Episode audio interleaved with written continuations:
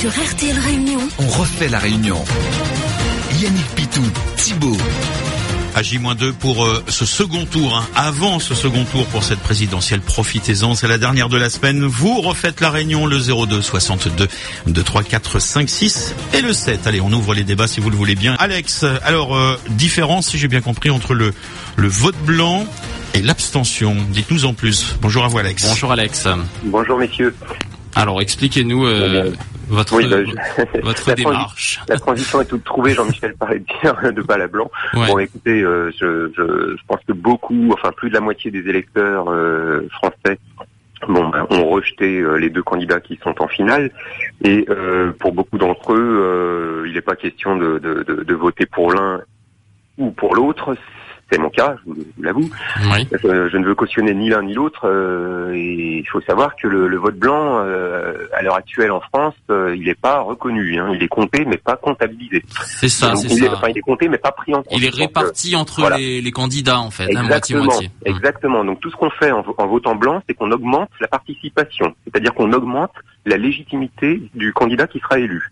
Donc si vous, donc c'est une façon finalement de cautionner celui qui sera élu, hein, sans, sans changer le résultat. Euh, donc autant rester chez soi, parce que si on reste chez soi, euh, eh bien on va augmenter le taux d'abstention. Et ce taux-là, il sera communiqué le soir, euh, dimanche soir à 20h. hein. On dira, bah il y a eu une abstention, par exemple, j'espère, hein, de 35%, ce qui serait le record absolu sous la Ve République, et ce qui ferait de M. Macron le président le plus mal élu de la Ve République.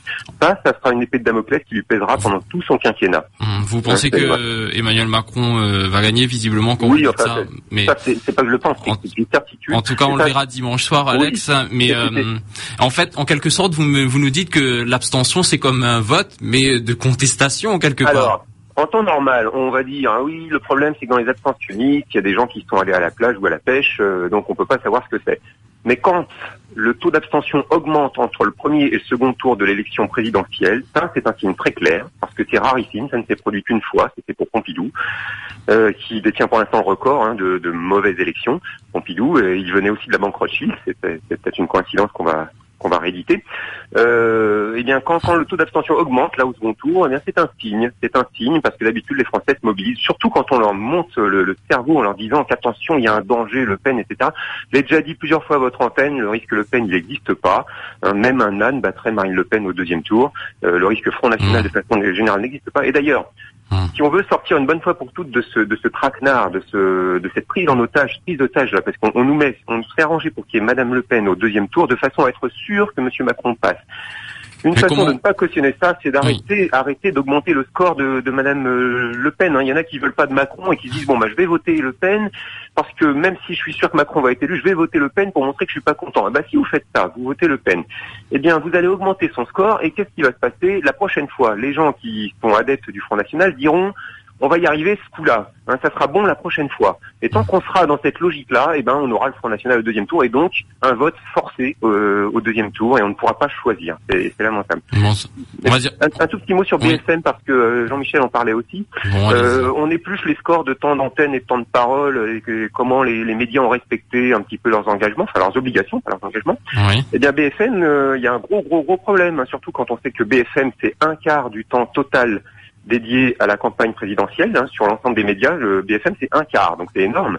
Eh bien BFM a certes à peu près respecté les temps de parole, mais alors les temps d'antenne, eh bien les cinq euh, dix grands candidats ont eu à peu près entre euh, ont eu à peu près trois fois plus de temps d'antenne que les petits.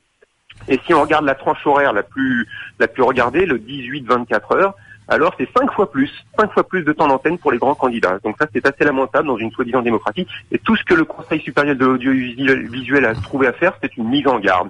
Donc c'est vraiment, ça veut dire continuer la prochaine fois. euh, Mm. un En tout cas, ça c'est à, à BFM de voir en effet. Tout à fait, ouais, non, euh, c'est pas une critique à RTL, hein, loin de là.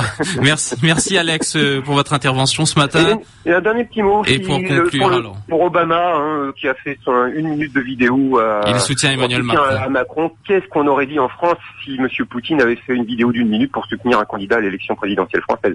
C'est assez lamentable, ça aussi, c'est de l'ingérence. Mais, mais Barack Obama n'est plus président des États-Unis. Oui, hein. mais bon, attendez, euh, c'est bon. euh, oui. Mais c'est quand même un fait euh, que j'ajoute quand même. Voilà, oui, oui. Enfin, ce sont quand même ses anciens amis qui, qui actuellement tiennent les rênes aux États-Unis. Ça n'est pas Donald Trump qui dirige les États-Unis. d'ailleurs, il est incapable d'appliquer ce qu'il avait ce dit qu'il voulait faire. Bah, c'est Bon, votre conclusion, une bonne Alex. journée, bon week-end et bonne abstention surtout. Bonne journée, bon week-end, bon vote ou abstention. En tout cas, les, les gens choisiront. Allez, bonne journée. Merci. Merci beaucoup Alex. Sur RTL Réunion, on refait la réunion. Yannick Pitou, Thibault,